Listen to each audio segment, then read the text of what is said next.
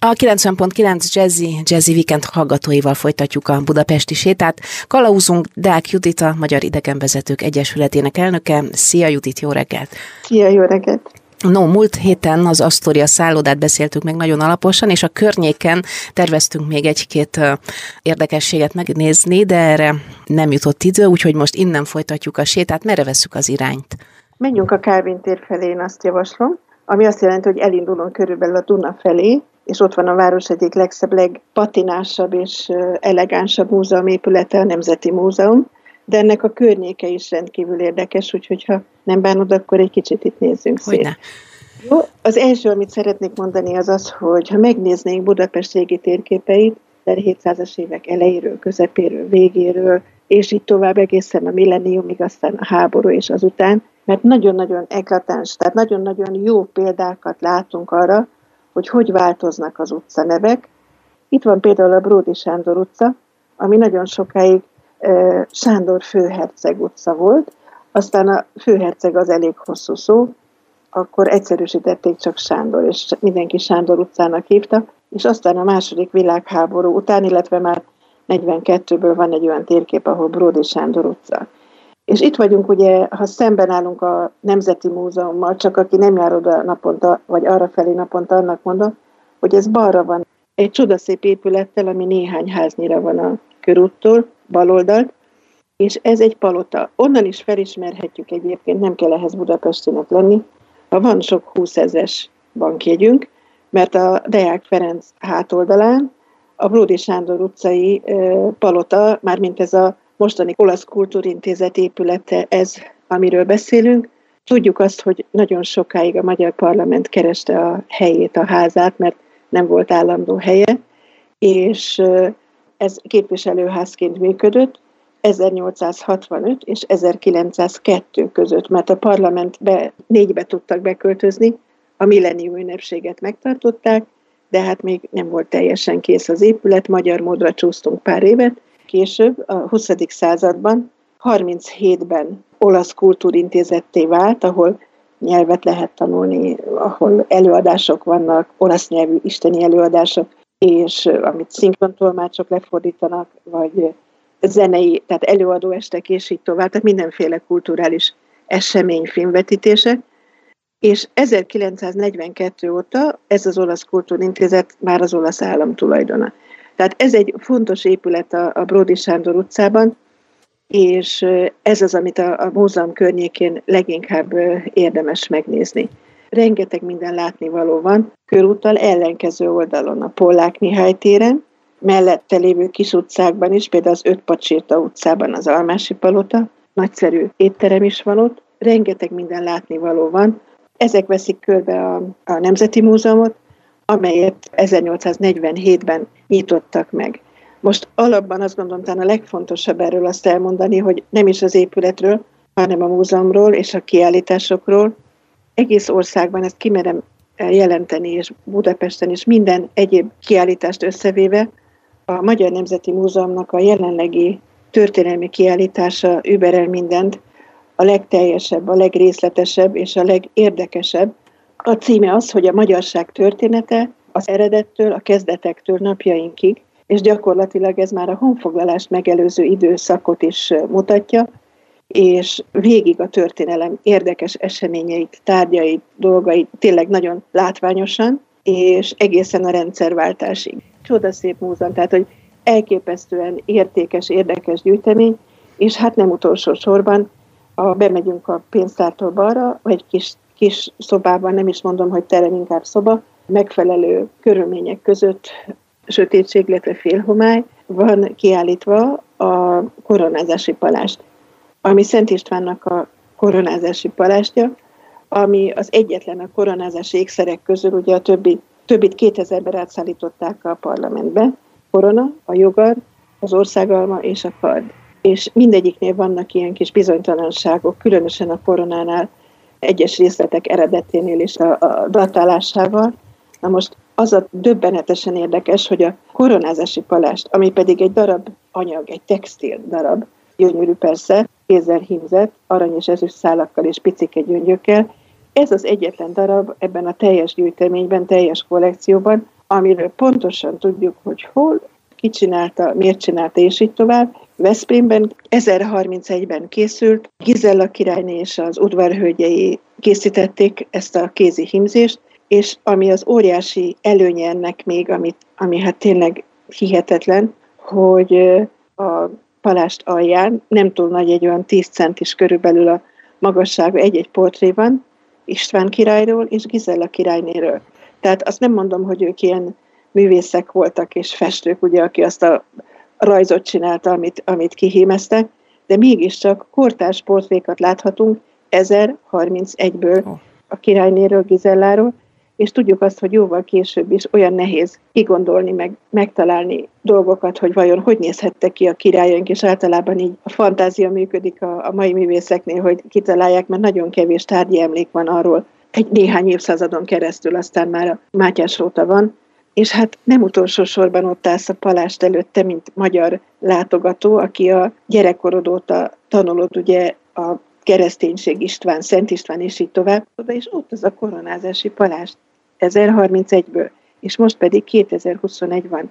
Tehát a torkodban dobog a szíved, meg se tud szólalni, és ott állsz döbbenten előtte, mert hiszen tíz év, és ez egy ezer éves darab lesz. Igen. A folytatásban nem csak az impozáns épületben, de a kertben is sétálunk egy nagyot nagy jazzy weekend hallgatóival és Deák Judit idegenvezetővel. Itt a 90.9 Jazzy Weekendben Deák Judit idegenvezető társaságában a Nemzeti Múzeummal ismerkedünk, nem mintha nem haladnánk el mellette akár minden nap, de talán észre sem veszük, úgy megszoktuk a létezését. Most viszont minden figyelmünket a kincs felé fordítjuk, tehát Budapesten a Nemzeti Múzeum.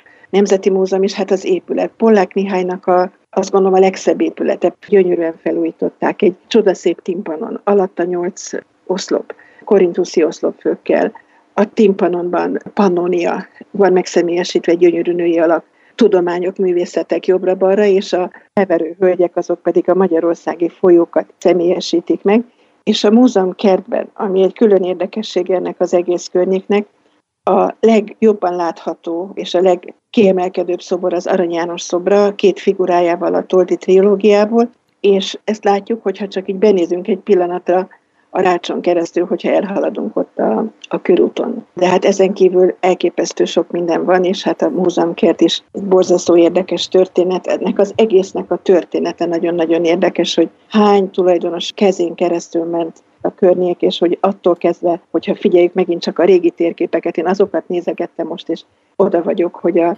amikor még állt a városfal, ugye a 1700-as évek végéig, akkor még itt gyümölcsös kertek voltak, meg legelő, mező, és így tovább. És amikor bontották le a falakat, itt egy nagy hely üresen maradt ez a, ez a múzeum kertnek, meg a múzeumnak a helye, de majdnem 200 évig semmilyen komoly ültetés nem volt a kertben, és úgy is hívták a környékbeliek, amikor már nyilvánvaló volt, hogy ott valamilyen múzeum fog épülni, hogy múzeum puszta. Amikor már Széchenyi 1802-ben megalapította a Nemzeti Múzeumot, ott akkor egy batyányi palota, és ehelyett akartak építeni egy múzeumot, ami méltó ehhez a gyűjteményhez, és méltó a magyar nemzethez, és tervpályázat volt, és akkor Pollák megtehette. Az építkezés már folyt, aztán leállt, mert jött a nagy árvíz, ugye, és akkor újból kellett kezdeni, és 47-ben adták át végül is, ugye 1847-ben, és akkor még mindig üres volt a kert. Országos mozgalom indult azért, hogy szép kertje legyen a múzeumnak. Különféle felajánlások érkeztek, volt, aki 200 facsemetét ajánlott fel. Például Sina György, aki a Lánchídnak az építését is szponzorálta, vagy az akadémia építését is egy rendkívül gazdag görög kereskedő volt. Ő is például a gödölői birtokáról fákat hozatott át ide, és pénzbeli felajánlásokat is tett, és akiknek meg nem volt pénzük, illetve akik szerették volna, hogy szép legyen ez, de nem tudtak pénzben hozzájárulni, előadásokat, gyűjtéseket szerveztek, úgyhogy több évtizedes mozgalom volt az Pesten, hogy legyen szép parkja, kertje a Nemzeti Múzeumnak. Kertmérnökök jöttek, közülük a leghíresebb a Pec Ármin volt, akinek a fia az a híres Pec Samu, aki többek között a nagyvásárcsarnokot tervezte, és a budapesti egyéb szép épületért felelős. Szóval rengetegen dolgoztak ezen, amit évtizedeken keresztül muzinak neveztek. Muzi, muzi, ugye? M betűvel. Muzi, muzi igen. Emmel. Igen. Muzinak neveztek, és amit, és amit több irodalmi műben is megtalálhatunk.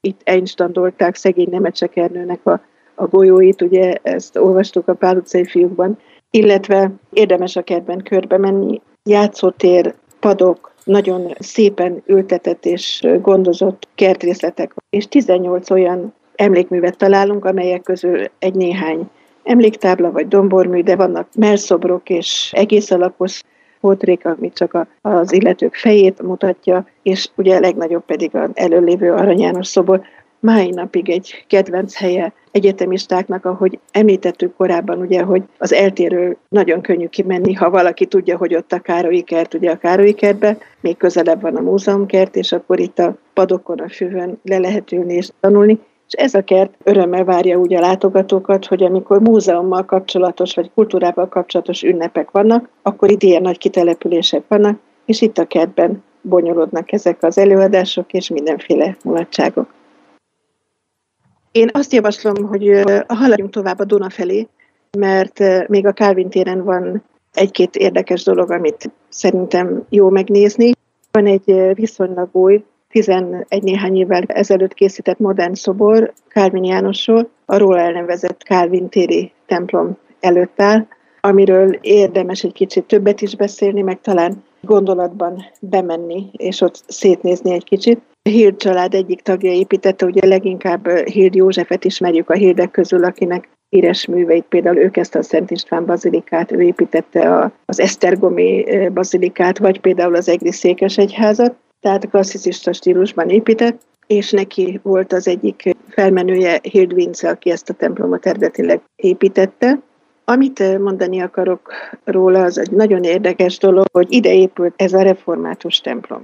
Ugyanis, ahogy tudjuk, körbe volt véve a belváros, a Pesti belváros, közel 400 évig egy magas fallal. Ugye ez volt egy kb. 4 méter széles, kb. 8-10 méter magas, rondellákkal, kapukkal, itt a közelben volt a Kecskeméti kapuk, a Sztoriánál volt a 60 és volt egy nagyon szigorú szabály, és ez a szigorú szabály azt mondta ki, hogy semmi más, mint római katolikus templomot szabad a városfalakon belül építeni.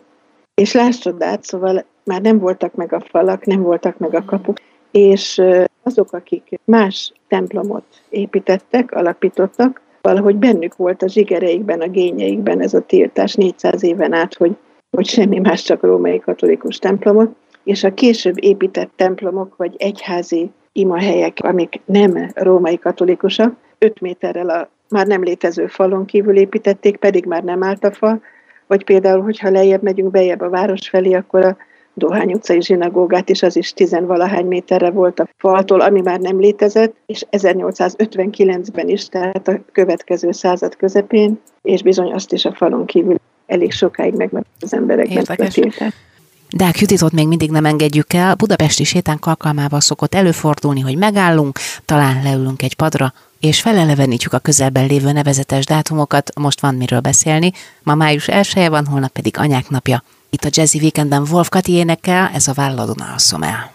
Jazzy Weekend, a 90.9 Jazzin. Deák Judit eszményi társaság Budapest minden zegéről, zugáról tud nekünk valami lebilincs előtt mondani, és budapesti sétáink alkalmával azt is megszokhattuk már, hogy nem hagy minket információ nélkül fontos dátumok tekintetében sem. Úgyhogy most a kalendáriumot lapozgatjuk itt a Jazzy Weekendben. Fontos nap van ma. Mi most már úgy mondjuk, hogy a munka ünnepe de azért ez eredetileg nem erről szólt, és most nem szeretném idézni a 8 óra munka Beatrice dalt, de bizony, hogy 1817-ben született meg egy ilyen szlogen Amerikában, ami így hangzott, hogy 8 óra munka, 8 óra rekreáció, ugye ez hiányzik a Beatrice számból, és 8 óra pihenés, és ezzel együtt a munkások követeléseit mondták el, és a munkaidőt óhajtották csökkenteni, hiszen akkor még bőven volt gyerekmunka is, és az volt ennek a mozgalomnak a nagy célja, hogy a női és a gyerekmunka munkaidejét szorítsák 10 órára, vagy az alá. Mert hogy 12-14 órákat dolgoztak. És akkor különféle helyeken csatlakoztak ehhez a mozgalomhoz. Amerikából indult, akkor Nagy-Britániában volt egy elég komoly hát felvonulás, és csatlakoztak szintén, és aztán megint New York és Amerika a helyszín, ott, ahol már sztrájkot is hirdettek, felvonulásokat, és volt egy május 1-ére hirdetett sztrájk, 1886-ról beszélünk, és itt 350 ezeren vettek részt, többen meghaltak utána. Párizsban volt egy ilyen hát, szimpátia tüntetés, és végül úgy döntöttek, hogy akik ezeket a mozgalmat szervezték, hogy 1890-től május 1 nemzetközi szinten a munkások emléknapjává teszik.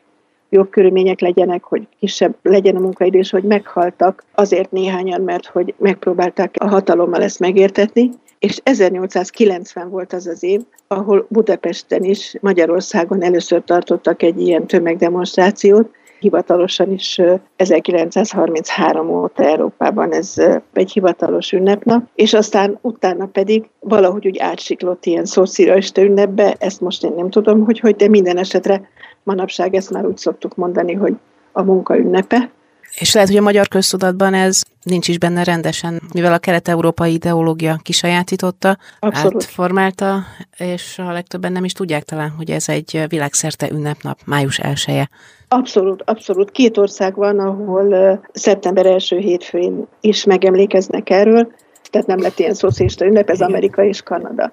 Viszont holnap van egy gyönyörűséges ünnep, ugye az anyák napja, ez az ünnepnap, ami jogosan mondhatjuk azt, hogy sokszor szoktuk mondani, amikor régi történetet mesélünk, hogy már a régi görögök is, hát itt is ez történt, már az ókori Görögországban ünnepelték az Istenek anyját, és akkor itt emlékeztek meg először az anyasságról, tehát időszámításunk előtt az ókorban.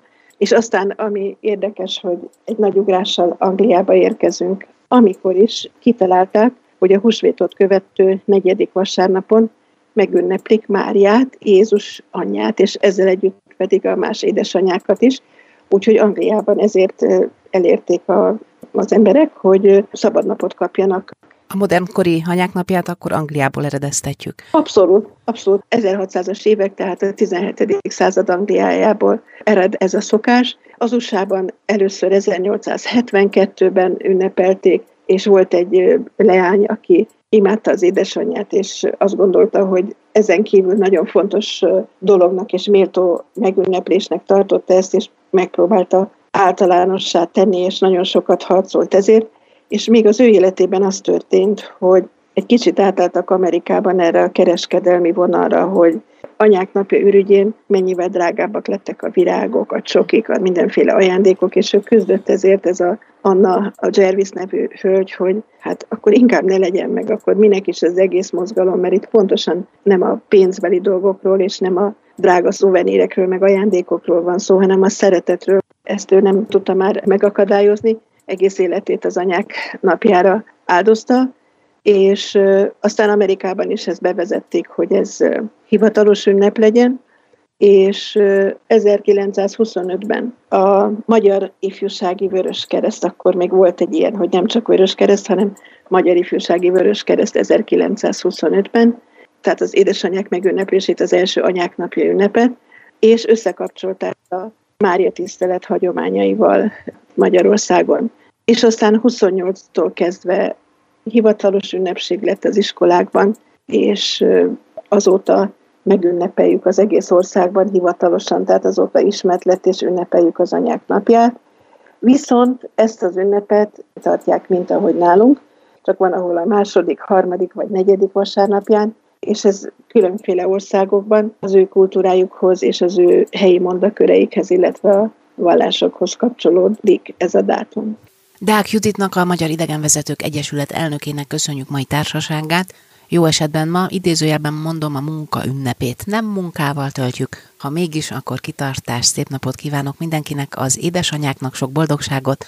Danai Katát hallották, találkozzunk akár itt a Jazzy Weekendben is jövő szombaton. Köszönöm a figyelmet, kellemes pihenést, jó rádiózást mindenkinek!